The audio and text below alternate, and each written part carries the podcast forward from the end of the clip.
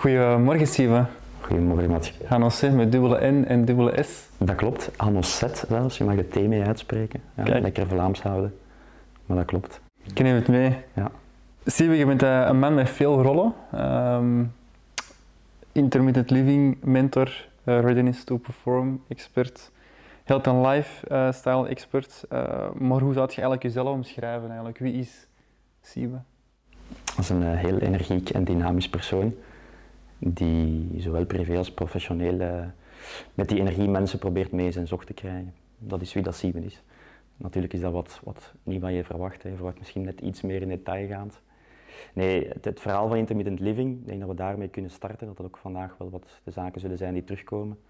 Ehm, in C is intermittent living een concept waarin dat je oeroude uitdagingen, denk aan koude hitteprikkels, denk aan een tijdje niet eten, is wat dorst lijden, hè, milde dorst.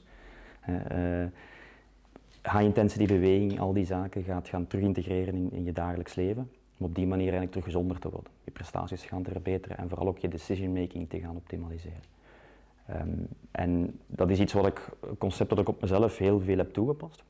Ehm, gaande van een aantal gezondheidsklachten die ik had, heeft dat concept er voor mij voor gezorgd, of die interventies, dat ik, ehm, dat ik terug heel functioneel en sterk in het leven kon staan. Ehm, en dat is dus ook voor mij hetgene wat dat mij nou aan het hart ligt. En wat dat heel makkelijk is om dan over te brengen op anderen. Eh, omdat het meer is dan enkel mijn job. Het is, het is gewoon hetgeen wat ik van weet van dit werkt, dit is voor mij de toekomst. Ehm, en dat is voor een stukje ook de pure passie waar ik dan eh, mee bezig ben. Ehm, en al die andere zaken die je opsomt, dat zijn soms ook wat mooie benamingen om, om in bepaalde niches of doelgroepen waar ik mee werk, wat te gaan, eh, ja, gaan triggeren. Ehm, en misschien wat meer common namen. Hè. Als je praat over lifestyle, dat kent iedereen. Als je praat over intermittent living, is misschien al wat moeilijker voor sommigen. Ehm, intermittent fasting is een enorme hype worden, dat kent men al. Maar intermittent living is veel meer dan dat, net al gezegd. Dus ehm, vandaar dat ik misschien soms wat andere functietitels eh, erbij gooi, afhankelijk van welke doelgroep. eh. Ik hoor ook praten, Steven, over bepaalde problemen dat je hebt gehad die bijgedragen hebben aan eh, de concepten die nu bestaan of waar je mee werkt. Ja. Wat waren die uitdagingen? Wel, ik denk een heel grote uitdaging was eh, het tackelen van de ziekte van Lyme. Dus ik heb een, ehm, voor de mensen die het niet weten wat ziekte van Lyme is, ik heb een, ehm, een tekenbeet gehad, ooit, maar nooit geweten wanneer. Dus goed, hè, daar is eigenlijk al een eerste oorzaak van die klachten. Want als je vrij snel erbij bent, dus je kan een teek hebben die jou ergens bijt. Stel je gaat naar het bos, je gaat wandelen en je hebt een tekenbeet. Als je dat ziet en je ziet dat daar inderdaad een rode kring komt, dan kan je daar snel bij zijn. Dan ga je die teken in de eerste plaats, als het nog zit, verwijderen. En daarna eventueel met een antibiotica-kuur of iets anders in heel acute fase dat oplossen. Nu vroeger eh, waren er nog niet zoveel teken besmet met de Lyme disease of Borrelia-bacterie. Eh, meer en meer wel. Hè. Ik ken de exacte cijfers niet, maar er zijn heel veel teken tegenwoordig besmet. Eh, en bij mij was het nadeel dan van, ik heb nooit gemerkt dat ik een tekenbeet heb gehad. Dus ik heb daar twee keer pech gehad. De teek die mij ooit gebeten heeft, die was besmet. Eh, en die heeft mij dus de ziekte gegeven. En twee, wanneer ik ooit gebeten ben, I don't know. Dus die acute fase, om het dan aan te pakken, heb ik nooit gekend. Eh, waardoor dan mijn klachten al in een heel chronische fase eh, aanwezig waren. Ehm, en ik heb veel dingen gedaan, veel dingen geprobeerd, lang gezocht. Uh, tot ik op een bepaald moment, een, een viertal jaar geleden, in aanmerking meegekomen met, of aanmerking meegekomen met de KPNI, de klinische psychoneuroimmunologie. Ehm, en een van de concepten binnen de KPNI is bijvoorbeeld dat intermittent living concept. Ehm, en dan een combinatie uiteraard met een aantal voedingssupplementen hè, om heel snel op, op gericht op een aantal dingen te werken. Maar ook met bijvoorbeeld acht keer per dag een hypercapnie ademhalingsoefening, eh, koude prikkels, hitteprikkels. Uh, heb ervoor gezorgd dat ik terug, ehm, dat ik van die klachten eindelijk afgeraakt ben. En ik heb toch wel, ja, laten we zeggen, tussen de 8 à 10 jaar met die klachten gesukkeld. Ehm, uiteraard in gradaties, hè, niet altijd dezelfde klacht of niet altijd in dezelfde mate aanwezig. Maar dat speelde zich vooral in gewrichtsontsteking. Ehm, misschien is dat nog een geluk bij ongeluk geweest. Eh, als je de ziekte van Lyme hebt, dan kan, je, eh, kan het op de, de spieren zitten. Finaal komt het dan op de hartspier en dan is het fataal. Eh, het kan neurologisch zijn, dus op zenuwbanen werken. Ook dan heb je verlamming in de laatste fase en is het dus ook fataal. Ehm, en je kan dat op de gewrichten hebben. Ehm, dat is ook geen pretje natuurlijk, hè, maar een, een gewricht dat ontstoken is of pijnlijk is, is natuurlijk nog iets anders dan een verlamming of een, een spier die niet meer werkt. Ehm, en ik heb op die manier, dus doorheen mijn, ja, laten we zeggen, ik, topsportcarrière is misschien verkeerd omschreven, want ik ben geen topsporter geweest op het hoogste niveau, maar ik heb wel de combinatie aan, van lichamelijke opvoeding aan de universiteit en voetballen op een redelijk niveau. Dus dat maakt dat ik op een bepaald moment ja, aan de 20, 25 uur per week sport zat, wat dan toch een bepaald topsportregime is. Ja, en als je lichaam het dan laat afweten en je weet niet waarom, is dat heel frustrerend. Ehm, op dat moment ook nog niet de kennis gehad hebben die ik nu heb. Ehm, en dan ga je ja, van de ene specialist naar de andere en dan kom je van de ene operatie in de andere operatie. Ehm, en dat heeft ervoor gezorgd dat ik toch wel wat dingen heb gedaan of moeten doen heb, wat ik nu van denk van, mocht ik het geweten hebben toen dat ik de ziekte van Lyme had, hadden we anders kunnen ermee mee omgaan. Maar voilà, goed. het is altijd een reden voor iets. Ik ben heel blij dat ik dan uiteindelijk een aantal jaar geleden toch een, een manier gevonden heb om dat uh, ja, bacterietje letterlijk te gaan tackelen um, en toch heel functioneel sterk in het leven te staan. Dus. Oké, voilà. interessant. Ja, het is um, zeer, zeer uitdagend geweest. En het heeft voor een stukje wel ervoor gezorgd, uh, wie dat ik vandaag ben, heeft, dat, uh, heeft daartoe bijgedragen. op een goede manier. Hè, want ik heb de kennis die ik zelf heb moeten gaan uittesten of de dingen die ik heb moeten gaan doen, heb ik me ook wel eigen gemaakt dat ik op die manier bijvoorbeeld het intermittent living concept uh, ook op anderen kan gaan brengen. En dus zeker niet alleen curatief, maar het kan ook echt prestaties gaan verbeteren. Oké. En hoe ben je eigenlijk ooit in contact gekomen met KPNI Want ik ja. veronderstel dat is nog niet momenteel iets meer misschien, maar zeker een x aantal jaar geleden of zelfs tien jaar geleden nog niet zo gekend dan veronderstel ik. Um, ik ben daar in aanraking meegekomen via Thomas Davé. Die ken je. Um, ik heb met Thomas een aantal jaar geleden vrij een beetje toevallig eigenlijk een, een koffie gaan nemen uh, of gaan drinken met een heel andere insteek. Um, omdat ik op dat moment ook professioneel ja, de switch maakte van ik werkte bij Club Brugge als, als bediende. Uh, ik was daar loontrekkende. En dat verhaal daar was afgelopen. Um, maar ik had wel een bepaalde visie uh, hoe dat ik, dacht ik in de topsportwereld, of in, nog altijd denk ik in de topsportwereld het verschil kan gaan maken. Um, alleen had ik nog een bepaalde ontbreekt bepaalde tools of visie om echt te gaan specialiseren en echt het verschil te kunnen gaan maken. Um, en dan ben ik in gesprek gegaan met Thomas. En Thomas heeft dan eigenlijk vrij snel gezegd van kijk, eh, gezien één, je gezondheidsklachten en gezien twee, het verhaal dat je me nu zegt, dat je echt het verschil wilt kunnen gaan maken, dan kan je bijna niet anders dan eens te gaan luisteren naar wat KPNI betekent en wat die wetenschap voor jou zou kunnen betekenen. Um, en het is zo is de bal aan het rollen gegaan en uh, voilà, een paar jaar later zitten we hier. Oké. Want je geeft zelf ook aan um, dat je eigenlijk topsport of toch een aantal uren behoorlijk trainen. Heb je nooit niet gedacht van, goh, stel voor dat ik die, die, die Lyme niet, had, niet gehad zou hebben, wat het dan resultaat ervan zou geweest zijn? Dat klopt. Um, goh, ik, ik probeer niet te verzeilen in wat als of wat als dan. En, en, dus ik, ik probeer daar nuchter in te blijven. En nogmaals, Um, misschien een geluk bij een ongeluk soms. Um, het feit dat ik op vandaag, op toch nog vrij behoorlijk jonge leeftijd, zo ver sta in een aantal processen op vlak van coaching en, en uh, gezondheid en, en prestatiebevorderende therapie, um, dat had ik waarschijnlijk nooit op vandaag verwezenlijkt als ik mij verder op de sport iets meer had kunnen gaan focussen. Ik ben, als ik me goed herinner, zien dat ik, dat ik de juiste leeftijd weergeef, maar het zal ja, mijn stagejaar in mijn tweede jaar universiteit, ik was toen 19 of 20 jaar, ben ik op dat moment, omdat ik toen al voelde van ik heb hier bepaalde klachten, ik had al mijn eerste knieoperatie die er zat aan te komen, uh, ben ik me al gaan toeleggen echt op het, op het coachen. Uh, ik ben ooit begonnen bij de, bij de onder 8 uh, in Oud-Everlee Leuven, dus de zevenjarige. En vandaar heb ik dan een aantal stappen gezet en ik zit toch al nu, kan ik zeggen, ja, meer dan 10 jaar in die coachingwereld. Um, dus op dat vlak is dat een winst die ik heb gehaald uit de situatie op dat moment, omdat ik snel geschakeld heb en gedacht heb van kijk, um, ik heb één ook niet het talent om, om van, van voetbal, want ik, ik speelde voetbal dan met mijn, mijn geld gaan te verdienen. Ik had daar soms een leuke bijverdiensten mee, maar dat was niet meer dan dat. Als je dan voelt van oké, dat lichaam wil dat niet, kan dat niet, je moet op die jonge leeftijd zeggen van ja, ik, ik lig hier al zoveel maanden in de lappenmand en ik heb ontstekingen op alle gewrichten. Um, heb ik snel geschakeld en gezegd van kijk, dan ga ik gewoon op het coachen met toeleggen. Um, en zoveel jaar later is dat coachen puur bij atleten wat meer naar de bedrijfswereld ook gegaan.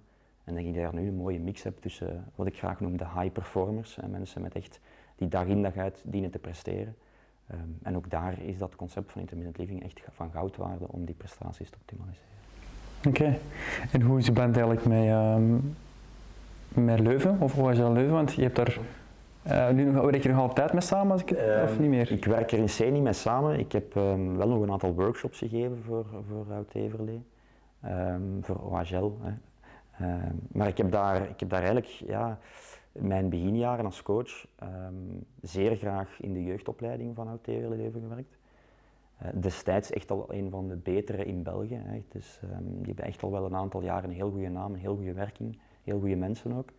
Dus ik heb daar ja, misschien wel wat geluk gehad dat ik daar na mijn stage vrij snel dat heb kunnen verzilveren naar, naar een coachingspositie. Ehm, en, en heel graag gewerkt. Heel veel voldoening van gehad om met jeugd samen te werken. Ehm, natuurlijk wil je op een moment ook iets meer en, en heb ik dan het geluk gehad om de, kans de stap te maken naar het volwassen voetbal eh, bij Club Brugge. Een heel andere ervaring, eh, maar ehm, ja, dat, dat verhaal van OHL zal toch wel altijd een speciale plaats blijven hebben, omdat dat mijn stapjes waren in het voetbalwereldje, in het coachingswereldje. En ik heb nog altijd contact met een aantal mensen daar. Ik eh, kom daar nog altijd zeer, zeer graag. Ehm, ik ben ook van, van Leuven, ik ben daar opgegroeid. Dus ehm, dat blijft altijd wel speciaal. Ehm, dus ja, ik heb daar zeker nog goede contacten. Maar het is niet zo dat ik op dit moment structureel met hen samenwerk. Oké. Ja, ik dacht al van ergens waar het accent vandaan kwam, ik dacht van, dat is niet echt Gent. Het is niet Gent. Ik ook in Gent zitten momenteel, dus vandaar... Ja, op dat vlak heb ik eh, toch al wel wat Vlaamse provincies eh, gedaan om uiteindelijk nu in Gent te belanden. Maar ja, ik ben van meer van het Leuvense afkomstig. Ja. Deug naar Antwerpen is natuurlijk niet ver eh, weg. hè. Wel, eh, dat is de enige Vlaamse provincie waar ik nog niet gewoond heb en waar ik altijd van gezegd heb, daar wil ik ooit wonen. Ehm, dus you never know, maar het zal voor een latere fase.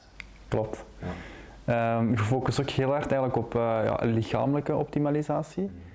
Eh, ja, het mentaal is ook eigenlijk een belangrijk aspect. Hoe verwerkt je dat eigenlijk dan in die fysieke training of eerder ja, die, die coaching liever? Ja? Het is een vraag die ik vaker krijg. ehm, en ik ben zeker geen mental coach. ehm, maar ehm, één, mijn, mijn coachingstijl is wel zo dat ik vaak op die motivatie ga werken. Hoe kan ik eh, mijn klanten, mijn atleten, mijn, mijn ondernemers, mijn CEO's, hoe kan ik die gaan triggeren? Waardoor dat ze ja, dat verhaal ook blijven volhouden en dat ze steeds keer op keer naar die beste versie van zichzelf kunnen gaan. gaan. Ehm, en dat doe je als coach. Iedereen heeft daar zijn eigen aanpak in. Hè. Ehm, dat kan bij atleten bijvoorbeeld zijn dat ik af en toe zelfs iets mee durf doen in, in een deel van de training, van een fysieke training. En op die manier wat gaan, gaan triggeren, gaan challengen. Bij een ondernemer is dat op een ander vlak. Eh, soms is dat aanwezig zijn, de vinger aan de pols houden. Soms is dat ook juist wat meer hè, die ruimte geven. Ehm, nu, ook daar weer heb ik denk ik de laatste jaren, ehm, wat voor mij heel belangrijk is, is dat, dat wat dat je doet met je mensen, dat dat voor een stuk, dat daar ook de, de mentale coaching in ligt. Ik pak weer even het concept intermittent living vast. Als je me vraagt wat is intermittent living, dan zeg ik jou, eigenlijk is dat de wetenschap van verandering. De science of change. Verandering op alle vlakken. Fysiek vlak, emotioneel vlak, immunologisch vlak, sociaal vlak, mentaal vlak en zo verder. En eigenlijk de grote doelstelling daar is dat we mensen opnieuw flexibel gaan maken ehm, in het om even welke omstandigheid. Dus eigenlijk dat we, dat we of, het nu, of er nu wat stress bij komt te kijken, op welke mogelijke manier dan ook, dat je toch in staat bent om dat brein te laten domineren en eigenlijk de juiste beslissing te nemen op dat moment in die, in die context. Ehm, en dat wil ik dus ook bij mijn klanten gaan verwezenlijken, is dat we bijvoorbeeld door een aantal intermittent living interventies, waar we misschien soms fysiek letterlijk wat gaan sufferen, wat gaan afzien, wat gaan lijden, ehm, om op die manier hen ook in hun dagelijks leven, in hun werkomgeving, in staat te stellen om die decision making te optimaliseren en om daar eigenlijk misschien tot andere beslissingen te komen dan dat ze daarvoor hebben gedaan. Heel concreet voorbeeld, en ga maar eens voor jezelf kijken, in je eigen context, hoeveel beslissingen heb je de laatste tijd uitgesteld? De laatste jaren. Wel, intermittent living geeft jou meer de wapens om die beslissingen niet meer uit te stellen, niet meer van een action crisis, maar eerder naar een decision making te gaan. En dat doen we gewoon puur door voor een stukje fysiek af te zien. En dat brengt zoveel zaken te weer. We maken je opnieuw metabool flexibel. En dat zorgt dan voor een betere of een optimalere decision making. Ik weet dat jij onlangs een vrij mooie beslissing genomen hebt, een vrij goede beslissing. Dus op een of andere manier was jij genoeg getriggerd of waren er een aantal zaken in jouw omgeving waar je tot die beslissing hebt gekomen. Eh, maar dat is datgene wat ik ook met mensen wil vastpakken. Ehm, en wat uiteraard niet hetgeen is van je komt bij mij en ik vertel jou dit, maar gaandeweg wordt dat vrij snel duidelijk dat je door op fysiek vlak met mensen te werken of op gezondheidsvlak of lichamelijk vlak wel ook op een meer mentaal, psychologisch, emotioneel, sociaal vlak zaken kan gaan bekomen. Ehm, en ja, body en mind gaan altijd samen, denk ik. Ik kan je niet loszien van elkaar. Oké, en hoe ver wil je eigenlijk gaan in die optimalisatie zeg maar, van een persoon? Want er zijn ook mensen die de spiritualiteit gaan opzoeken. Ik weet niet of je dat er ook mee in verwerkt. En...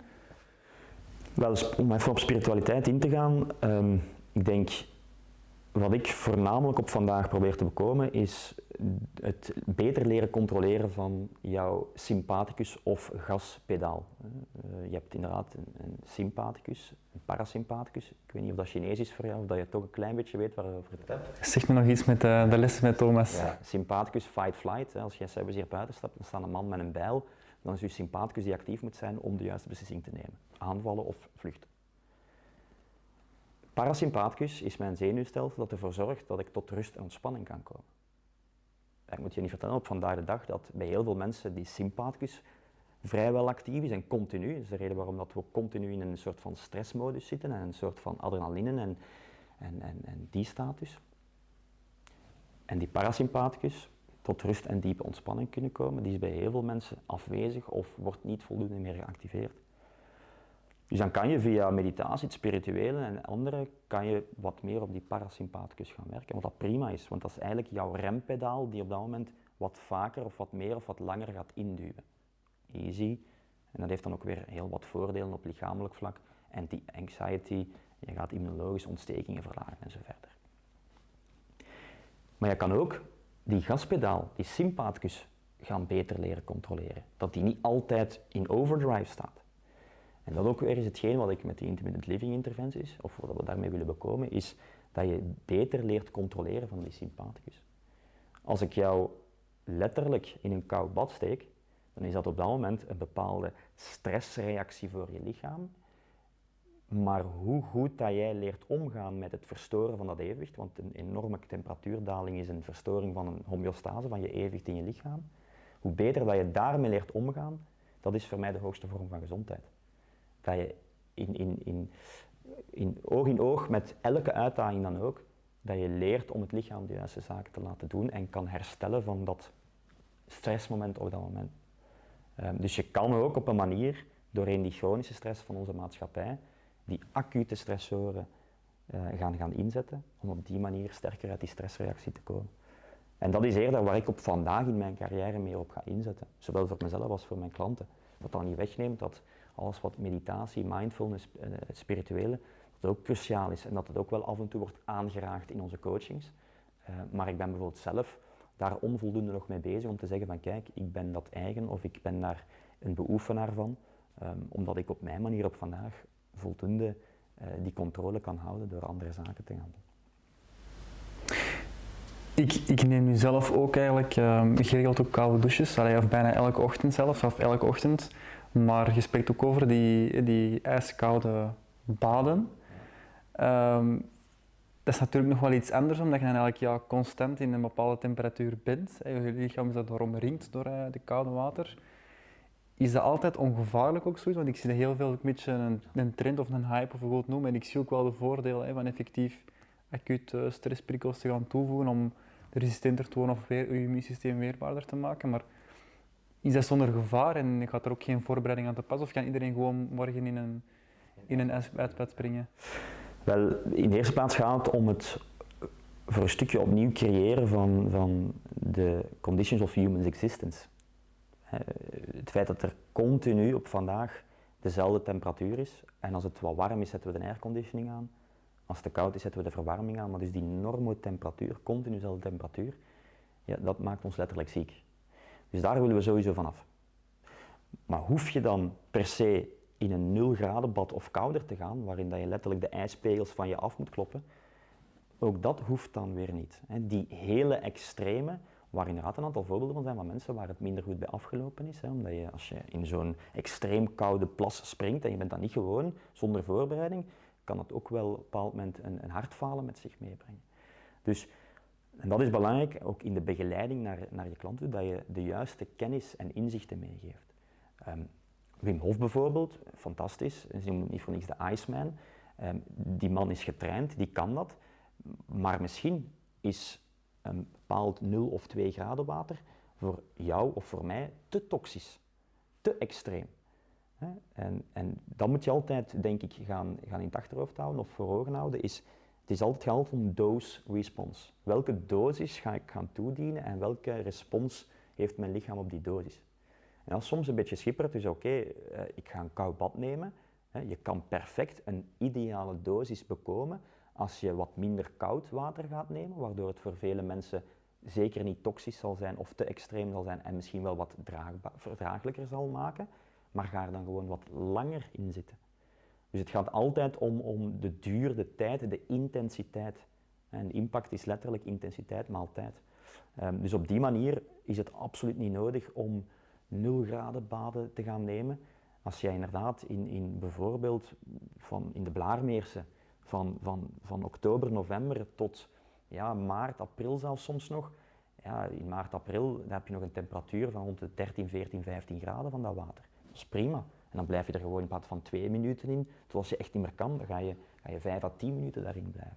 Dus op die manier wil ik ook een aantal mythes gaan doorbreken. Hè, want het is niet per se nodig om tussen de ijsblokjes letterlijk te bevriezen om de gunstige effecten te hebben van koude baden of van koud water. Ehm, dus ook daar gaan we um, ja, op die manier de juiste kennis proberen mee te geven. Oké, helder. helder. Je traint um, heel veel high performance, zoals je zelf zegt. Ja. Baseballplayer heb ik gezien passeren. Uh, maar heel cool was zelfs als een, iemand een pro. Um, Jetskier. dat vond ik heel indrukwekkend. Uh, maar ook politiekers uh, komen aan te pas.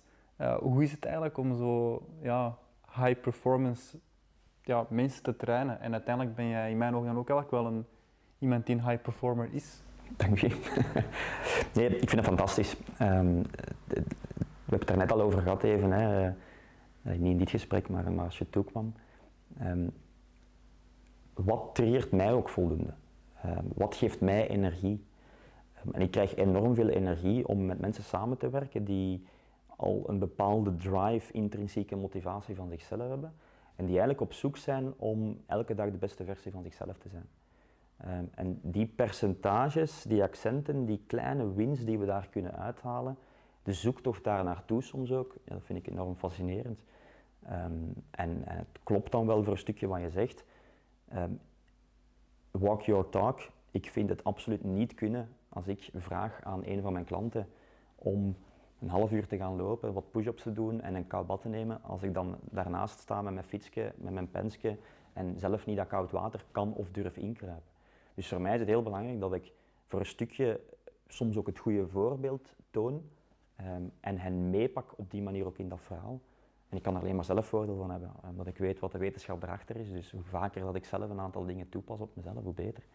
Ehm, dus ja, de, het, de uitdaging om die kleine percentages vaak, die, die instant wins te kunnen bekomen, ook bij hen, toch ook vaak in een context waar er, neem bijvoorbeeld nu een, een politicus op hoog niveau, uh, ja, tijd is voor iedereen een kostbaar gegeven, maar als je op, een moment preformateur bent, dan is tijd een nog moeilijker gegeven. Ehm, dus, dus ook dat is een uitdaging. Hoe kan je uh, haalbare zaken gaan meegeven met hen, waardoor dat ze toch die zaken kunnen onderhouden, daarom niet altijd zo uitgebreid dan in een rustige periode, maar toch een aantal performance hacks kunnen gaan toepassen. Als we het hebben over die jetski, op een bepaald moment gaat hij inderdaad gaat hij naar Thailand, moet hij daar zijn, zijn ja, finale tour van het jaar eigenlijk gaan doen. Hij is net wereldkampioen geworden en daar kan hij dan echt ja, het grote, uh, de kers op de taart zetten.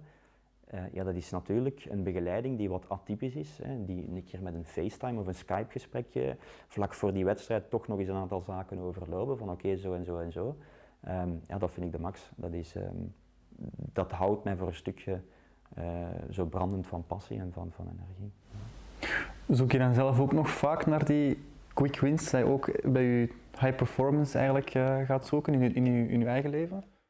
Uh, laat me het zo zeggen, als ik uh, weet dat ik met een ademhalingsoefening van 4, 5 minuten mijn prestatie die dag aanzienlijk kan verbeteren, ja, dan doe ik dat gewoon. Dus ja, inderdaad, ik ben daar continu naar op zoek of ik probeer die ook continu te handhaven. Ehm, en dat is soms ook voor mijn omgeving een beetje raar, mag ik het niet noemen, maar bijvoorbeeld mijn vriendin, als we dan aan de zee zijn vorige week, ja goed, dan, dan zeg ik tegen haar, ja, ik heb mijn zwemshortje mee, we gaan even de zee in en, um, en ik ga wat ademhalingsoefeningen doen. En dan zal ze wel een keer meedoen, maar ze zal ook wel een keer zeggen van zeg gast, rustig, we gaan hier eens rustig wandelen, akkoord. Maar als ik op dat moment het, het ja, ik, kan dat niet laten liggen. Ik heb dan zoiets van oké, dan ga ik even dat, die koude prikkel opzoeken, ga ik een ademhalingsoefening erbij doen. Dus het is wel een uh, ja, part of my life, absoluut. Ja. Is hij door u ook wat meer geïnteresseerd geraakt geweest in die optimalisatie of groei van persoonlijke groei? Of? Um, ik denk dat iedereen geïnteresseerd is in persoonlijke groei natuurlijk. Um, ik heb het geluk dat zij vrij makkelijk meegaat in die zaken, ook omdat ze daar zelf goed bij voelt. Ik denk dat dat voor iedereen het belangrijkste is. Als, je, als ik jou vraag om uh, drie maand lang uh, geen suikers meer te eten en je zou er geen positieve effecten van ervaren, ja, dan ga je het ook niet doen. Um, dus zij gaat vrij gemakkelijk mee in dat verhaal. Uh, voor haar is dat absoluut geen, geen opgave. Uiteraard gaat ze niet zo zot mee zoals ik het doe, of niet zo extreem mee zoals ik het doe. Als we tijdens de, de corona-lockdown in het begin, um, als ik aan haar vroeg om elke ochtend nuchter mee een, een high-intensity workout te doen, dan zegt ze van, gast, het is goed, ik zal er twee meedoen deze week, maar niet elke ochtend.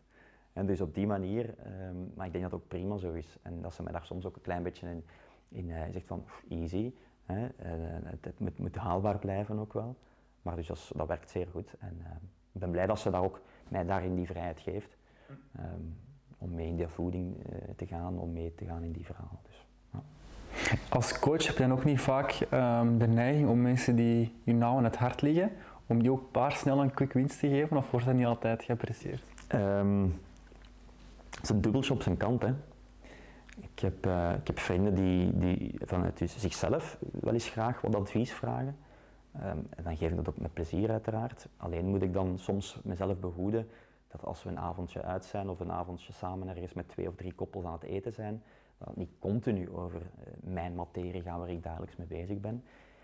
Eén, uh, omdat dat voor mezelf dan wat minder rustgevend is die avond, want je bent continu bezig over uw verhaal. En twee, ook voor de anderen is het niet altijd gezellig. Hè. Het moet niet altijd over, over gezondheid gaan of over waar ik mee bezig ben. Dus, um, dus ja, dat is uitdagend. Um, soms laat ik dat wat meer toe, soms laat ik dat wat minder toe. Um, maar het, het aard van het beestje om anderen te helpen, dat zit er wel in. en dat, dat werkt ook niet altijd voor iedereen. Hè. sommige mensen hebben gewoon eens een luisterend oor nodig of een aaike van oké, ik weet dat het moeilijk is momenteel. En niet altijd, wat ik denk is dan van, ah, maar als we dat doen, dan kunnen we misschien zorgen dat die situatie, ja, dus dat is niet altijd even makkelijk. Ja, maar het is live. Stel dat ik morgen coaching uh, zoek, uh, Steven, kan ik dat bij u terecht of kunnen eigenlijk mensen die niet op hoog niveau trainen of, of een hoog of een druk schema hebben ook bij jou terecht? Ja. Of? Je bent toch ondernemer? Dat klopt. Voilà. Dus je kan zeker bij mij terecht. Nee, nee absoluut. Ik, ik zeg het, ik ben ook iemand die niet uh, exclusief gaat werken. Ja. Um, voor mij is het belangrijk dat je met een juiste intentie bij mij komt. En dat ik het gevoel heb dat we, dat, dat we naar een goede, succesvolle samenwerking kunnen gaan. En niet dat ik het ben die continu er moet uitsleuren of moet pushen. Um, dat werkt niet op lange termijn. Je gebruikt in je highlights op Instagram heb ik gezien heel veel het woord uh, dare. Dus uh, dare to eat, dare to breathe enzovoort. Van waar eigenlijk die bewuste keuze van dat woord dare, denk je dat ook allemaal begint, uh, Siebe, met durf? Voor een stukje begint het bij uit je comfortzone komen. of durven te komen. Um, ik denk, ik zou niet zeggen dat, dat, dat, je je vast dient te pinnen op dat woord. Ik heb dat woord op een bepaald moment gekozen. En dat heeft een heel simpele reden. Je hebt maar een beperkt aantal tekens die je in een highlight kan zetten. En ik wou toch, en het woord waar het om gaat, hè, want zoals je merkt gaat het dan om bijvoorbeeld een tijdje niet drinken of rond een ademhalingsoefening doen. Ik dacht van oké, hoe kunnen we uh, dat gaan doen? En destijds uh, een stagiair die voor mij, uh, of met mij samengewerkt heeft, die zei van kijk, als we een keer heel catchy op die manier dare to, ik vond het fantastisch, ik zeg we doen dat. Dus dat is de reden waarom dat er zo staat. Maar het hangt wel samen bij het feit dat je op een bepaald moment um, ja, wat, wat durf en wat lef aan de dag moet leggen om ergens te geraken. Helaas is dat vaak voor vele mensen niet mogelijk in de eerste stap. Hè. Um, als je denkt dat het wel goed komt met intuïtie, dan lukt het vaak niet. Uh, als je tegen iemand zegt van, ja, naar eten bijvoorbeeld toe, Maar luister maar naar je intuïtie. Zo werkt het helaas niet. Het, het begint bij kennis. En kennis geeft dan bepaalde power om te weten van oké, als ik het zo en zo doe, dan kan ik mensen wel op een meer spontanere manier tot een resultaat laten komen. Uh, ik, ik, pak altijd een heel simpele voorbeeld van een lege koelkast. Uh, als je, er zijn onderzoeken bijvoorbeeld gebeurd bij families, waar dat families met een volle koelkast er veel meer gevallen van obesitas en overgewicht waren dan families met een legere koelkast. En dat is heel simpel te verklaren. Als ik altijd een volle koelkast heb, dan is er ook geen noodzaak om te bewegen. Um, en dat is een heel spreekwoordelijke vergelijking die ik nu maak, maar daar draait het voor een stukje wel om. Die noodzaak terug wat gaan creëren om tot een bepaalde actie te komen, gekoppeld aan kennis. Want als ik jou niet kan uitleggen hoe iets werkt, waarom zou je dan in godsnaam geen light frisdranken meer gaan drinken? Want heel veel mensen denken dat dat bijvoorbeeld prima is als vervanger op echte suikers, maar ook die zoetstoffen in die light producten, die gaan ook voor een verminderde insulinegevoeligheid zorgen of een insulinedeficiëntie. En eigenlijk op het eind van de rit zorgt dat voor hetzelfde negatieve resultaat. Dus kennis in combinatie met, met ja, uh, wat de juiste coachingzaken te gaan implementeren, mensen effectief tot een verandering te laten kunnen gaan. En dat is denk ik de grote uitdaging voor ieder van ons.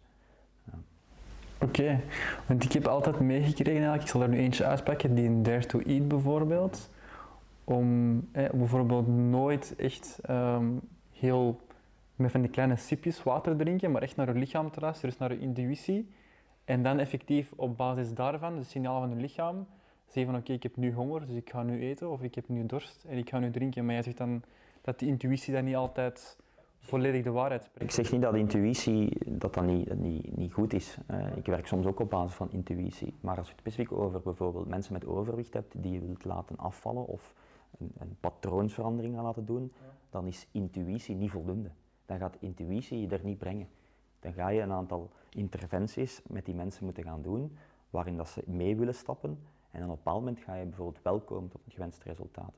Uh, als we het voorbeeld van drinken vastgrijpen, dat is, dat is prima wat je zegt. Het hele dag door sippen, en dat is, heeft niks meer met intuïtie te maken, dat heeft met te maken met het feit van we hebben het aangeleerd gekregen dat we niet mogen uitdrogen, dus dat we zeker voldoende moeten drinken. Uh, voor andere mensen is het soms ook een kwestie van uh, wat, ja, ik heb wat een hongergevoel, dus ik ga toch maar drinken om dat hongergevoel voor een stukje te verdrijven. En dus zijn we de hele dag door kleine sipjes aan het nemen. Laat me duidelijk zijn, hè, want dat creëert wel wat ophef bij mensen als je dat zegt. Het gaat absoluut niet om minder drinken in hoeveelheid, het gaat gewoon om minder vaak drinken. Het klopt effectief dat de hele dag door drinken, dat dat niet ideaal is voor een mens. Heeft, heeft onze, onze voorouders hebben dat ook nooit gedaan. De bosjesmannen in Namibië op dit moment doen dat ook nog altijd niet. Eh, dus opnieuw, het creëren of herstellen terug van die conditions of human existence. En dan wil het zeggen dat je naar een vorm van bulk drinken kan gaan. Dat je inderdaad om de zoveel tijd drinkt. En als je om de zoveel tijd vroeger een waterput tegenkomt, dan dronk je tot verzadiging. En dan drink je totdat bijvoorbeeld het slikken terug moeilijker wordt. Dus is dat dan intuïtie? I don't know. Dat is dan ook weer een bepaalde noodzaak. Want ik ga niet drinken, als we kijken naar in de evolutie, ik ga niet drinken totdat ik terug ergens water tegenkom of een waterput heb. Um, dus ja, ik denk dat daar altijd te bekijken valt van in welke context je zit uiteraard, om wat het gaat. Uh, maar nogmaals, intuïtie is als je echt verandering moet gaan uh, creëren bij mensen die bijvoorbeeld bepaalde klachten hebben, zoals overgewicht, zal het met intuïtie alleen niet lukken. Dan heb je kennis nodig, dan heb je facts nodig en dan heb je inderdaad bepaalde actiepunten aan die je daaraan koppelt. Oké. Nu, ik heb um een van mijn eerste gasten was Thomas, Thomas Davé, die ook uh, heel goed kent, die heel hard bezig is met KPNI. Um, ehm, nu, ik heb op, uh, bij jou ook gezien dat jij aan iets doet dat CPNI heet.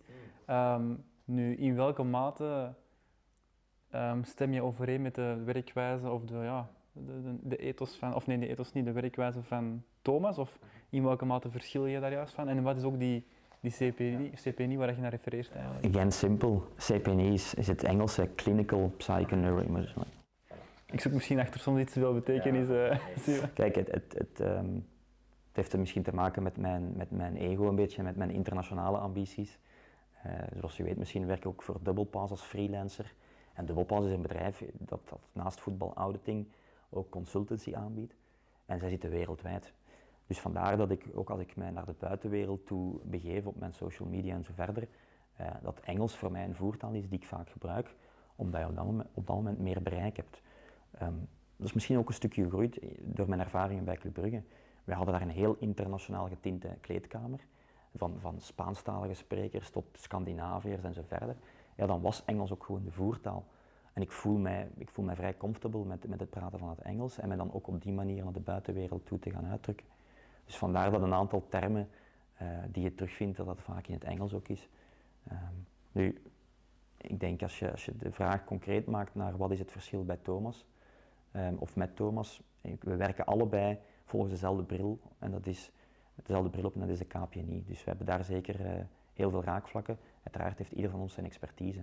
Maar wat Thomas heel sterk is in het verhaal van sport, osteopathie en applied kinesiology en die kinesiologie, ga ik inderdaad mij nu veel meer specialiseren in het intermittent living gegeven bijvoorbeeld.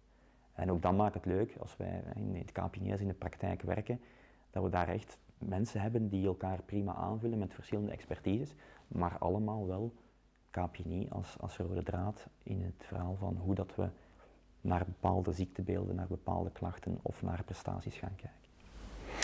Denk je dat ook nog de missie van KPNI of, of eventueel in de toekomst zal kunnen zijn dat je ook meer en meer mensen in, onder diezelfde noemer krijgt die dan in hun eigen niche expert zijn, zeg maar, maar wel die holistische kijk vanuit de KPNI wel met zich meedragen? Of? Absoluut, hè. ik denk, ik denk uh, meer en meer trouwens al is het het verhaal van integrative sciences of holistische manieren van benaderen, weg van die symptoombestrijding, maar echt naar die oorzaken gaan zoeken, dat dat de laatste jaren een enorme ja, inhaalbeweging, of dat men enorm op, op een andere manier is gaan beginnen kijken. Um, en ik denk dat daar ook weer een verdienste van Thomas en, en Wouter eh, ligt om, om een paar jaar geleden KPNI Belgium op te richten, het opleidingsinstituut, wat eigenlijk die KPNI aan andere therapeuten gaat gaan doseren. Um, en het is zo dat je denk ik ook het verhaal en die community kan gaan vergroten. Um, als jij um, elk jaar zoveel therapeuten aflevert, die op een, op manier volgens de KPNI werkwijze uh, en visie gaan, mensen gaan behandelen, ja, dat is de beste manier om zaadjes te planten en zo verder te laten doorevolueren. dus met, net hetzelfde doen we op dit moment met intermittent living. We hebben uh, vorige week de eerste uh, lichting van therapeuten die tot intermittent living coach in België zijn, zijn opgeleid. Um, we hebben eind september een volgende week uh, die ik zal geven samen met Leo Pruimboom. En zo gaan we elk jaar ook weer meer van die mensen opleiden. Dus het is zo denk ik dat je op een snelle manier dat kan gaan verspreiden. Maar er is absoluut nog heel veel werk. Um, en we hebben absoluut nog niet iedereen bereikt. Kijk, er is nog uh, werk te doen. Absoluut, absoluut. Um, op Instagram heb ik ook een uh, format zien terugkomen, het Vroege Vogels uh, format, met Hannes dat je doet. Um, daar komt ook heel uitgebreid de, de, de, routine aan te pas, hè, van welke routine, hoe, waaraan en waaraf. Um, nu, ik vraag me ook af in welke impact dat die routine ook heeft gehad eigenlijk op u, of op uw persoonlijke routine, door corona. Heb je altijd gezegd van, oké okay, Mathieu, ik ben die routine kunnen blijven aanhouden? Of heb je er ook af en toe wat minder momenten ingekend? Um, minder momenten zou ik dat niet noemen. Um, wat voor mij heel belangrijk is, is dat je op een bepaald moment een routine gebruikt om tot bepaalde gedragsverandering te komen of bepaalde zaken geïnstalleerd te krijgen. Maar dat anderzijds er ook een gevaar ligt in een bepaalde routine. Um, het woord zegt het zelf, als je altijd elke ochtend opnieuw hetzelfde gaat doen, daar ben ik ook geen voorstander van. Ik kom dan terug naar jouw koud douchen. Vanaf nu zou ik zeggen, ga niet elke ochtend koud douchen.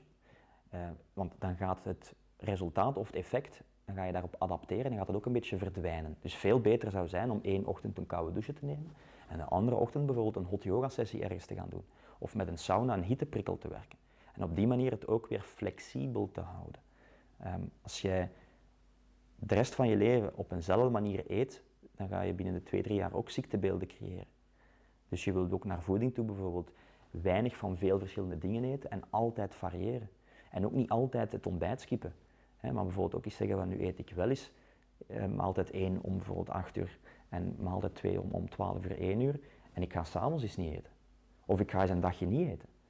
Maar ook weer niet daar altijd die routine in hebben. Nu, terugkomend op jouw vraag, ik denk dat voor heel veel mensen een bepaalde houvast was om tijdens die COVID-lockdown toch een bepaalde routine te hebben. En die was dan ook bij mij vaak iets uitgebreider, omdat je in die beginfase, hè, je moet jezelf heruitvinden als zelfstandige, van oké, ik verlies een deel van mijn inkomsten, ik kan, ik kan geen workshops meer gaan geven, mijn groepstrainingen kunnen niet meer doorgaan, mijn één op één coachings live kunnen niet meer doorgaan, dus dan moet je schakelen. Ehm, en dus in de beginfase heb ik mijn routines in die mate misschien zelfs een beetje uitgebreid, zelfs ochtends, waardoor ik op een goede manier aan die dag kon beginnen. Het gevoel dat ik toch op, op vlak van gezondheid had gewerkt, maar dat ook in de juiste mindset en decision making kon, kon zijn en blijven, ondanks dat wat er aan het gebeuren was rondom ons, dat we daar eigenlijk weinig vat en controle op hebben. Dus dan kan zo'n routine, ik zeg altijd control the controllables, dat geldt dan absoluut. Um, en inderdaad, gaandeweg, na die eerste twee, drie maanden, is die routine wat veranderd. Is die minder omvangrijk geworden? Heb ik daar andere zaken in gestoken? Is die misschien eens ook gewoon weggevallen? En heb ik iets anders gaan doen s ochtends? Uh, of ben ik meteen aan het werk gegaan? Dus ik denk dat daar die flexibiliteit ook zeer belangrijk is. En dat het klopt dat je bepaalde fases, zeker in de beginfase, aan mensen misschien best wel eens wat routine geeft. Niet te veel structuur, maar wel een, volgens bepaalde protocollen waar ze dan kunnen zelf nog een beetje in gaan, gaan uh, kiezen en variëren. Uh, maar dat ze wel een bepaalde houvast hebben. Um, en dat is denk ik een beetje wat er bij mij ook wel geweest is. Ik vind dat een zeer mooie nuancering eigenlijk. Hè, want dat was ook een van mijn volgende vragen. Van, ja, veel mensen houden zich vast aan een bepaalde routine en volgen dat heel eigenlijk maniacaal op. En denk ook van ja, zijn daar ook geen ja, negatieve gevolgen aan verbonden? Of ook van ja, ik vind, het ook soms moeilijk om een bepaalde routine aan te houden. Ook al weet ik dat die voor mij positief is eigenlijk. Dat vind ik ook soms wel. Uh... Structuur is niet altijd het beste voor een mens. Ja, flexibiliteit, daar streven we naar. Um, en voilà. En uh, uit curiositeit, uh, welke routine heb jij? Heb jij een bepaalde routine? Ik veronderstel van wel. Ja, ik, ik, natuurlijk, ik ben een beetje op dat vlak um, ja, gemanipuleerd, of hoe moet ik het zeggen? Nee, vanuit mijn kennis weet ik dat ik bepaalde zaken best combineer. En dat heeft dan te maken in het, in het living concept. We streven naar koude dagen en we streven naar warme dagen. En bijvoorbeeld op zo'n koude dag ga je een ijskoude douche of een koud bad gaan combineren met een bepaalde hypoxie-ademhalingsoefening. En ga ik eerder naar een aerobe beweging gaan, in plaats van een high-intensity beweging. Dus een beetje afhankelijk daarvan probeer ik te variëren. Um, maar het staat buiten kijf dat ademhaling de enige rode draad is. Dus ik, of het nu een hypoxie of een hypercapnie of nog een andere ademhalingsoefening is, um, dat staat voor mij echt buiten kijf. Um, hoeveel mensen dat verkeerd ademen en onbewust ademen, heel een dag te kort oppervlakkig ademen, is een boosdoener van heel veel zaken. En als je dan weet dat je door bewuster te gaan ademen, en dat hoeft niet de hele dag door te zijn, maar een aantal momenten op een dag, um, of begin al maar met vijf minuten een keer, uh, wat dat je daarmee kan bekomen, één naar het, beter controleren en omgaan met alle zaken die er gebeuren, zoals bijvoorbeeld de COVID-lockdown die er op een moment was, maar ook hoeveel extra voordeel op vlak van bijvoorbeeld mitochondriën. Mitochondriën zijn de energiefabrieken in onze cellen. Mhm. Je kan bijvoorbeeld met een bepaalde ademhalingsoefening die mitochondriale biogenese, dus de activatie van die mitochondriën, en zelfs als je het doorgedreven traint, meer mitochondriën gaan aanmaken. Ja, als ik meer mitochondriën heb, heb ik meer energie in mijn weefsels, ga ik met andere woorden ook in mijn branche weer een betere decision making hebben. Uh, kan ik de beste versie van mezelf zijn, ook naar mijn, mijn klanten toe. Um, en dat is voor mij belangrijk. Dus ik denk ademhaling is misschien voor mij wel de performance hack, naast uiteraard slaap, hè, want dat is bij mij ook wel zo'n heilig gegeven. Um, je zal mij nooit vier uur per nacht weten slapen, of het is iets heel uitzonderlijk, maar uh, slaap is, is, iets wat we vaak verwaarlozen, maar ook dat is bijvoorbeeld wel zo'n, dat is misschien de enige constante die je mag inbouwen als routine, dat je voor voldoende slaap gaat. Um, omdat er toch wel heel wat processen s'nachts gebeuren die ons uh, vitaal en gezond houden. Nu, tijdens de corona is er heel veel gepraat geweest over wat de gevolgen zouden kunnen zijn en hoe dat we zouden kunnen beschermen maar dan vooral eerder op fysieke manier, als in een mondmasker, uh, gels en andere. Um, de vraag misschien al aankomen, maar um, hoe kunnen we eigenlijk ja, onze immuniteit of ons lichaam of ons welzijn daarop voorbereiden of toch alleszins proberen te verbeteren dat het ons niet uh, ten prooi valt? Intermittent living. Dat had ook al zien aankomen, zeker. Ja. Nee. Nee, het is te kort om de bocht, door de bocht om te zeggen dat, dat je daar alles mee kan oplossen. Um, maar ik kan je vanuit de wetenschap gestaafd, um, is ongelooflijk wat dat je kan bekomen met bijvoorbeeld is één keer per week een koud bad te nemen. Of is een hot yoga sessie te gaan doen. Of intermittent fasting uh, toch zes op zeven dagen te gaan toepassen. Of bijvoorbeeld inderdaad wat meer gaan bewegen, vooral die zittijd te gaan doorbreken. Uh, voeding, variatie in je voeding. Weg van het bewerkte voedsel, alle geraffineerde zaken, maar gaan naar, naar, mensenvoeding, naar natuurvoeding. Uh, gefermenteerde voeding bijvoorbeeld. als je die zaken gaat integreren terug en op die manier um, wat meer terug bij wat, wat mens zijn, het homo sapiens zijn komt, um, dan kunnen we weg van dat homo fragilis gebeuren. Want we zijn letterlijk heel fragiel geworden door, door letterlijk te zitten, koelkast open doen en te eten, te drinken, temperatuur lekker op 20 graden te zetten. Um, en dat zorgt ervoor dat we zo vatbaar zijn voor infecties, virussen en zo verder. Um, en dat kan je terug wat doorbreken door dan misschien terug wat meer de zaken te doen wat die ons lichaam nodig hebben. En terug die oeroude prikkels wat gaan integreren. Daarom ook niet dagelijks al, al die zaken te gaan doen.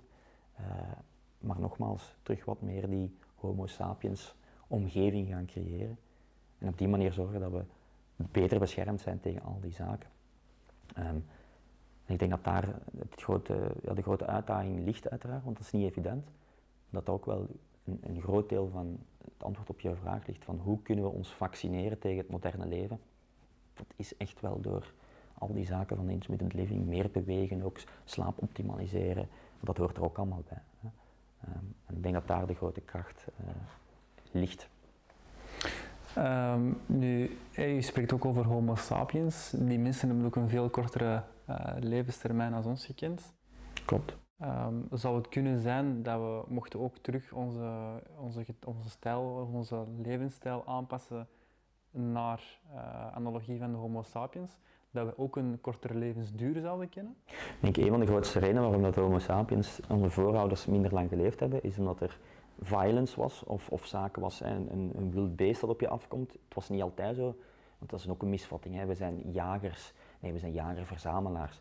Uh, het was niet zo dat we elke keer dat we een, een leeuw of een mammoet tegenkwamen, dat wij de overwinnaar waren, dat we die gingen spiezen en dat we die opaten. Het was vaak omgekeerd. Dus dat hebben we al veel minder. Er is uiteraard nog altijd geweld, maar op een andere manier. Um, en uh, we sterven gewoon aan infecties, omdat we geen medicatie hadden en zo verder. Dus we moeten ook niet alles overboord gooien en niet alles wat er vandaag er is, is slecht. Integendeel, alleen zeg ik dat we um, niet mogen verzeilen in van, ja, ik ga monotoon, vrij ongezond leven en op een moment als ik een klacht heb, ga ik een pilletje nemen. Maar zo werkt het niet. En dan ga je ook trouwens niet gezond zijn, dan ga je misschien je levenstijd kunnen verlengen met bepaalde ingrepen. Dus ik denk, eh, een, een voorbeeld daarvan, Leo vertelde mij, Leo Pruimo vertelde mij onlangs dat in Namibië, de bosjesmannen, mm -hmm. heb je een idee hoe oud dat zij worden? Op vandaag? Niet, niet op vandaag. Hè? Ja, ik veronderstel waarschijnlijk dan ook naar analogie van ons, 60, 70, 80 jaar, zoiets. Uh. De gemiddelde levensverwachting in de westerse maatschappij ligt iets hoger, hè? ligt naar de 80. Oké, okay, ja, pak dan 80. Okay, ja. ja. Wel, het is zo dat, dat zij uh, 62 jaar worden. Ja. Als je alle sterftes onder de 15 jaar er zou afnemen, dan worden ze ouder als ons, worden ze 91 jaar. Dus de gemiddelde levensverwachting van bosjesmannen in Namibië ligt hoger dan in de westerse samenleving. Als je aan een bosjesman toont obesitas, acne, suikerziekte, die lacht daar eens mee, want die kent dat niet. Dat zijn voor hun zaken die er niet bestaan. Dus om op je vraag terug te komen, de gemiddelde sterftecijfer is er op vandaag globaal gezien 62 jaar. Omdat alle kinderen onder de 15, er heel veel kinderen zijn die sterven aan infecties en mondes.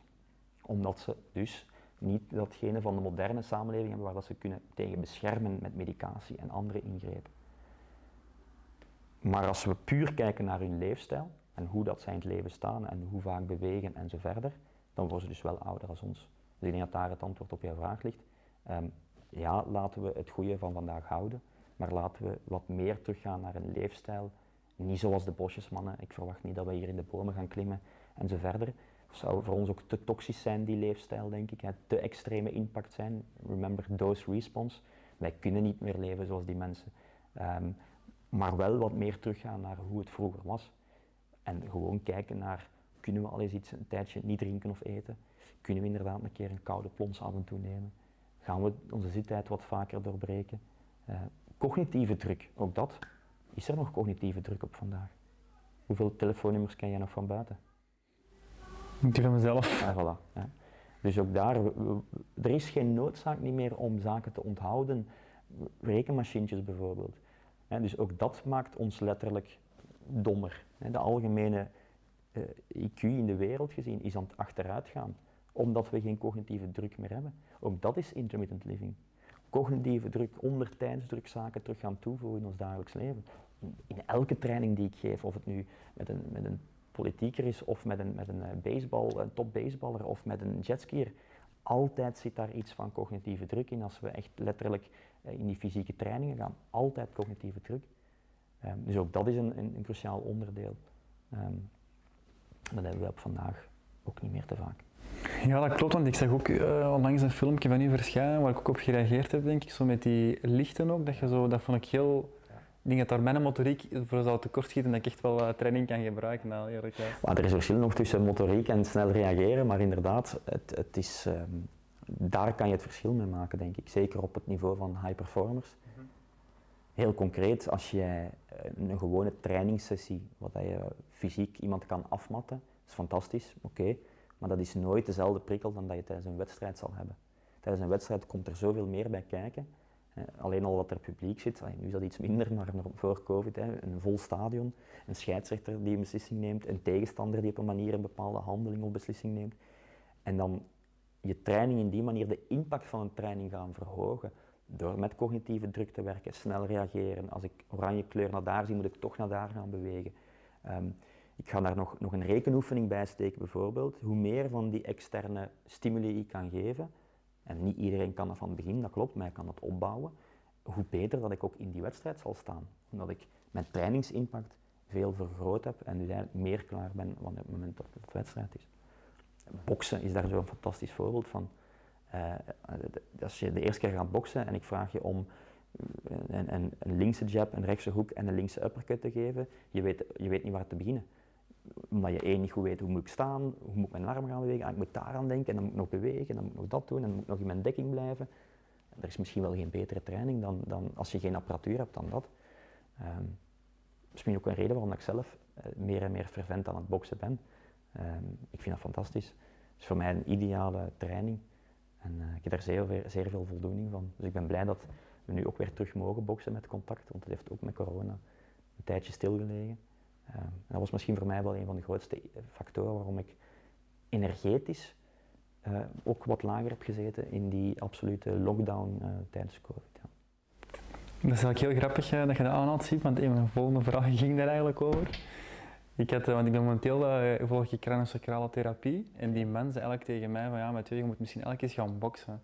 En ik, ik heb elke gezien dat ik dat in mijn hoofd heb gestoken, zie ik heel veel mensen die een bepaalde performance doen, zoals jij ook, zie ik die ook boksen. En denk ik van ja, dan wil ik ook eigenlijk vragen van ja, wat is er eigenlijk ook zo dat boksen zo speciaal maakt dan eigenlijk voor u?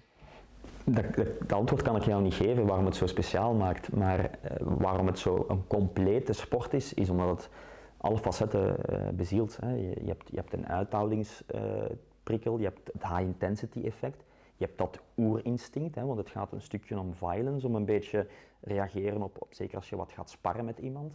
En ik heb het dan niet op iemand zijn kop slagen, maar ik heb het dan wel om, om het, om het, duo-spel van oké, ik moet een, een combinatie boksen, ik moet in mijn verdediging gaan. Dat is ook iets fascinerend vind ik aan het boksen. Komt weer terug, wat terug ook bij dat homo sapiens gebeuren.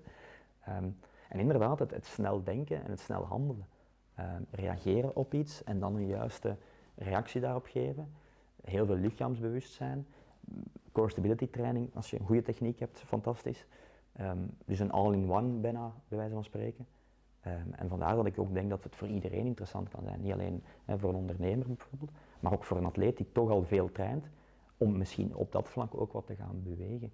En of het dan Engelse box is of kickbox is, um, doesn't matter. Maar. Nu recent, en ik ook op wil terugkomen, heb je eh, een, uh, was het een week of een weekend? Gegeven aan 36 die gezondheidsprofessional? Dat was een week? Eigenlijk zes dagen, ja. Oké. Ehm, nu, je hebt die opgeleid in de intermittent uh, lifestyle en uh, samen met KPNI en PNI Europe. Hoe kijkt je eigenlijk terug op die ervaring? Ja, fantastisch. Um, ik denk dat ik nog altijd een beetje die, op die wolk zit. momenteel. Ehm, kijk, heel simpel. Uiteindelijk is dat waar je zelf continu dagelijks mee bezig bent, kan je dan op, een bepaald moment krijg je dan de kans om dat aan anderen te gaan delen en anderen daarin op te leiden en te gaan inspireren en triëren en zo verder. Dat is op zich al, al subliem. Ehm, en daarnaast is dat ook een week die voor jezelf ook weer zo'n gezondheidsboost, zo'n reset geeft. Uh, dat dat alleen maar mooi meegenomen is als ik, als ik in zo'n week dat ik aan het werk ben, ook voor mezelf nog eens absoluut die reset kan hebben. Want er is een verschil tussen een koude douche s ochtends nemen en, drie ademhalingsoefeningen doen dezelfde dag en nog een, een 45 minuten te gaan lopen, dan dat je elke dag, want dat doen we daar, elke dag 8 à 10 uur al die interventies op een juiste verantwoorde manier volgens bepaalde protocollen gaat, gaat integreren en samengooien. Uh, dat, is, dat is echt wel fysiek sufferen. Uh, maar in die mate sufferen dat je op het eind van de dag zoiets hebt van, damn, ik kom weer terug van vakantie. Dus, dus je, hebt daar, je, je, raakt daar in een soort van offline staat. We hebben natuurlijk ook een prachtige omgeving daar in Ardennen waar we die zaken doen. Um, maar je, een, een, een koud bad nemen, en we doen dat daar natuurlijk langer dan 1, 2 minuutjes. We doen dat daar in totaliteit een 15, 20 tal minuten. Ja, als je dan uit dat koud bad komt, dan, maakt wel iets los. Um, en niet alleen op fysiek vlak, dat, dat zorgt ook voor letterlijk een, emotionele, een, een sociale, een mentale reset na zo'n week. Um, en ik kan alleen maar het stelligste aanbevelen. We hebben dat nu voor therapeuten gedaan, we hebben daar anderen in opgeleid. Maar vrij snel, zeker richting 2021, gaan we er ook staan met een format voor ondernemers bijvoorbeeld, voor particulieren. Um, dus bij deze ben ik alvast uitgenodigd om eens een, een van die weken of weekends, we gaan kijken hoe dat de format exact zal zijn, te gaan deelnemen. Uh, maar ik, nogmaals, je moet door de ervaring gaan om, om ditzelfde gevoel dat ik nu heb te kunnen ervaren. Um, maar het is fantastisch. Het is een, um, ik kan het iedereen ten stelligste aanbevelen. En uh, ik hoop in de toekomst nog heel veel van die initiatieven te kunnen nemen. Uh, maar ik denk dat we zeker geen slechte beurt hebben gemaakt, dus dat zullen we ongetwijfeld nog wel herhalen, dat verhaal. Er staan trouwens alweer weken gepland dus, en die zitten dan vol. Dus de toekomst ziet er goed uit op dat vlak. Super. Ik ben ook alvast heel benieuwd naar de weeks of de weekends ja. die dat voor de ondernemers of de particulieren beschikbaar zullen komen. Absoluut, die, die komen er snel. Zie je waar ik ook altijd heel veel last mee heb eigenlijk, of last heb mee heb gehad, was eh, een twee, drietal jaar geleden ik ook wel wat moeilijkheden. Ik weet niet of je er ook volledig, of ik er ook iets over verteld Je hebt er al eens kort van aangehaald, ja. Um, en toen ben ik eigenlijk ook tot de constatatie gekomen om het echt heel uh, zwart-wit te zetten. Het is niet zo zwart-wit, het is ook veel genuanceerder. Uh, dat de traditionele geneeskunde, om het zo te noemen, uh, soms, niet altijd, tekort schiet op bepaalde vlakken. Waardoor ik zelf ook niet ben voortgeholpen geweest. Ik heb ook het geluk gehad om ook eh, Thomas te leren kennen ook. Um, en dan toch ook een bepaalde wending te kunnen geven aan mijn leven door in effectief ook intrinsieke gedragsveranderingen te doen. Mm maar uit uw eigen ervaring, hoe komt dat die gap er soms nog is? Um, wetende welke ja, wetenschap dat er vandaag allemaal beschikbaar zijn. Hè, want jullie werken over verschillende niches heen. Ook een uh, filosofie waar ik ook achter sta. Maar hoe komt eigenlijk dat die gap tussen die... Zal het nu maar heel zwart-wit even noemen, voor het duidelijk te stellen. Uh, tussen enerzijds die alternatieven en anderzijds die traditionele geneeskunde, dat er toch nog een discrepantie tussen is. Ik kan je daar niet het antwoord op geven. Um, maar vanuit mijn ervaringen en wat ik zie, is dat voor een groot stuk die klassieke geneeskunde, dat daar een heel sterke farma-industrie achter zit. Um, en dat die farma-industrie eh, voor het geld zorgt. En dat geld niet altijd tot de juiste beslissingen leidt. En dat in die mate, um, heel concreet makend, hè, um, ik heb hoofdpijn en ik neem daar pijnstiller voor. Dus ik kom bij de dokter ah, meneer heeft hoofdpijn, ah, ik kan u deze voorschrijven. En je neemt er maar zoveel in tot uw hoofdpijn over is. Goed, ik doe dat. Ik ben er op vijf minuten vanaf, want ik heb u een advies gegeven, je kunt naar de apotheker gaan en gaat een pilletje kopen. Maar vier weken later heb je opnieuw hoofdpijn. Ofwel gaat opnieuw naar de dokter en zegt ja maar dokter ik heb heel veel, maar we gaan, we gaan opnieuw pillen geven.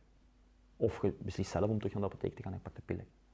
Met andere woorden, we zijn daar symptoombestrijding aan het doen. Maar als die dokter niet met u gaat zitten en zeggen van kijk, van waar komt die hoofdpijn? En, en wat kan de oorzaak zijn van die hoofdpijn? Wat dat ervoor zorgt dat dat meer tijd kost om daar naartoe te gaan zoeken. En dat dan die oorzaak misschien niet weg wordt genomen door een pilletje, maar door een bepaalde aanpassing die jij zal doen, waardoor die hoofdpijn misschien of veel minder vaak zal voorkomen. Dus daar ligt denk ik een, een grote verklaring waarom dat in de klassieke geneeskunde nog vaak meer aan symptoombestrijding gedaan wordt. Met dan die farma-industrie die daar voor een stuk aangekoppeld is. Um, en op, bijvoorbeeld in de KPNI echt puur naar die oorzaken gaan kijken. Wat dan juist die beweegreden is voor een individu om het zo te doen, uh, of om de keuze waarom dat je bij een klassieke arts gaat en niet bij een andere, daar kan ik geen antwoord op formuleren. En dat is ook een beslissing die ligt bij die persoon zelf. Um, en het klopt effectief dat ik ook in mijn leven, eh, op een bepaald moment ben je soms zo ziek in een acute fase dat je misschien niet anders kan dan een, een, een antibiotica te nemen. Um, maar altijd de reflex maken van ik heb iets en ik heb een hoestje en ik heb wat hoofdpijn.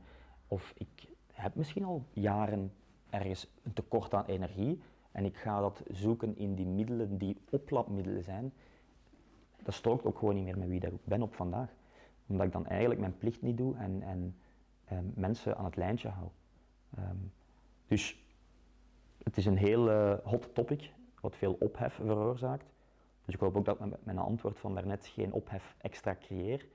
Um, maar laat me het zo zeggen, voor mij is het op zoek gaan naar de oorzaken um, en niet aan symptoombestrijding doen.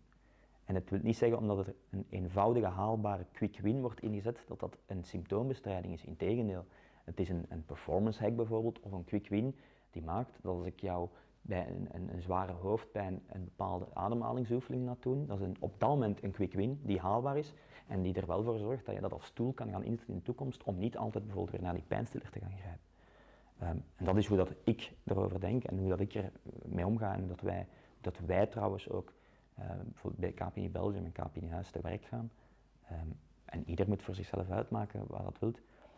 En gaan we ooit die discrepantie volledig wegkrijgen? Ik denk dat niet gelukkig zijn er wel meer en meer, uh, nogmaals, integrative sciences, uh, die ook bewijzen, echt harde bewijzen aan de dag leggen, dat het op die manier ook kan en misschien wel moet kunnen in de toekomst.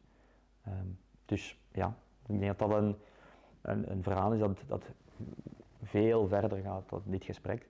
Um, en dat er voor een stukje altijd zal blijven, omdat er nog altijd een bepaalde industrie aan gelinkt is. Um, McDonald's is voor niemand gezond, maar toch zijn er nog altijd wereldwijd zoveel McDonald's. Het een klein beetje hetzelfde. Wat ik niet wil gezegd hebben dat een klassieke geneesheer iets slecht is voor een mens, hè. begrijp me niet verkeerd. Maar het, het, verhaal van pilletjes nemen en zo verder, om een oorzaak niet weg te nemen, maar een symptoom even te temperen, um, dat is niet de visie waar ik achter sta.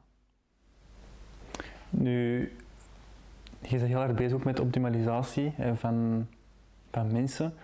Uh, en ook van jezelf is het soms ook moeilijk om die balans te vinden, om niet bij elk klein ding, klein, iets dat je voelt of dat je niet, niet volledig in je vel zit, om effectief elke keer te zeggen van oké, we zoeken naar die oplossing, want ik kan me ook veronderstellen als je daar obsessief mee bezig bent, dat die balans dan ook niet meer is. Dat klopt. Dat is een beetje het hypo hypochonderverhaal. Hè. Uh, het minste denken dat er ook iets scheelt met, met je lichaam of dat, dat er iets aan de hand is. Ook weer daar wordt dat versterkt door, denk ik, de digitalisering van vandaag. We, zien, we zien op social media uh, reclame voor, voor geneesmiddelen of we zien met een dia dat en je moet dat doen en je moet zeker een keer naar een fasciatherapeut gaan of je moet zeker een keer uh, dat doen. Of, en is, allemaal, dat is allemaal prima, dat is allemaal fantastisch. Uh, maar in C, en dat klopt wat je zegt, is er effectief iets aan de hand?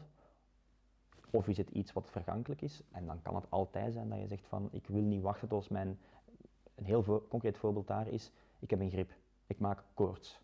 Ja, wat ga ik doen? Ga ik mij twee dagen ellendig voelen en mijn koorts volledig uh, allez, laten op die manier natuurlijk oplossen? Of ga ik op dat moment toch iets nemen om de pijn te stillen? Ja, dat is voor mij geen symptoombestrijding, iets pakken dat dan de pijn stilt. Hè, uh, maar die koorts bijvoorbeeld gaan onderdrukken, dat is dan iets waar ik van zeg van, hm, misschien doe dat niet, want misschien is het lichaam wat koorts maakt, een hooggradige ontsteking, Misschien is dat wel een teken van het lichaam dat het iets wilt oplossen en dat het een laaggradige ontsteking, denk aan een chronische ontsteking die sluimer in het lichaam zit, op die manier misschien net kan opgelost worden. Ehm, en het is op een dergelijke ehm, manier gaan kijken naar het menselijk lichaam dat mij zo fascineert. Um, ijs leggen. ik, heb een ik heb ergens een, uh, een voet omgeslagen, ik ga ijs leggen. Dat wordt nog in de sportwereld in 95% van de gevallen gedaan. Omdat het in de eerste plaats even pijnstillend ook werkt en dat er mijn zwelling gaat wegnemen. Maar de vraag is, is dat op dat moment de beste keuze voor mijn wondheling van die enkel? Ja, daar heb ik het antwoord op. Maar, ehm, dus ja, maar maak, dat maar eens wijs aan iemand hè, die, die altijd geleerd heeft van ik moet ijs gaan leggen op een acute enkelomzwikking bijvoorbeeld. En, en ja, dat, dat gaat blijven voor een stukje.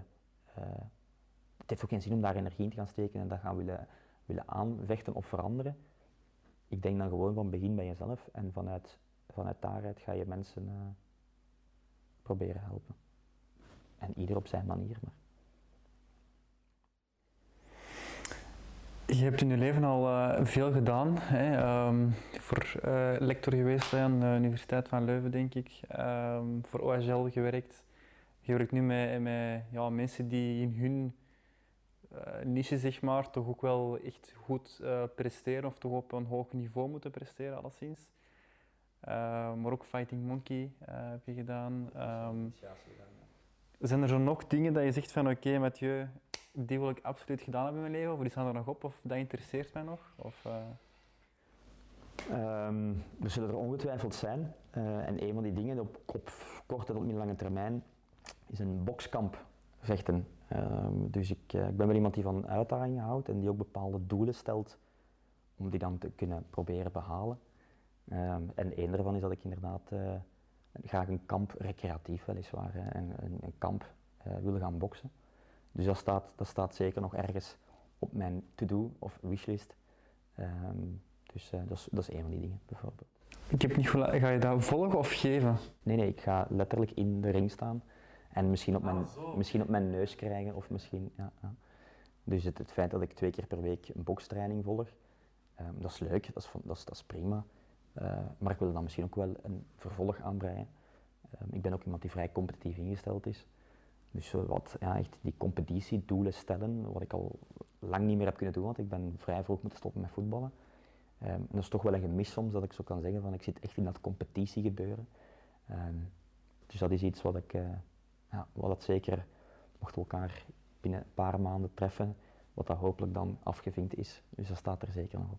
Dan kom ik zeker af. Ja, voilà, fantastisch. Je hebt het over doelen behalen, uh, Siebe binnen de vijf jaar is er nog echt andere bepaalde doelen. Die zegt van Mathieu, die wil ik echt wel bereiken, zowel privé als professioneel buiten dan dat boxcamp? Ja, um, ja absoluut. Hè. Ik denk, uh, om even privé verder te gaan, uh, het verhaal van, ik heb nu net een huis gekocht, hè, dat huis mooi renoveren, dat, dat zou rust geven en voldoening geven. Laten we hopen dat er misschien vroeg of laat ook kindjes zijn, dus ook dat is denk ik een, wel een wens van mij, wat, dat, wat ik graag zou, uh, zou meemaken en vervaren. Eh, en op professioneel vlak verder stappen zetten.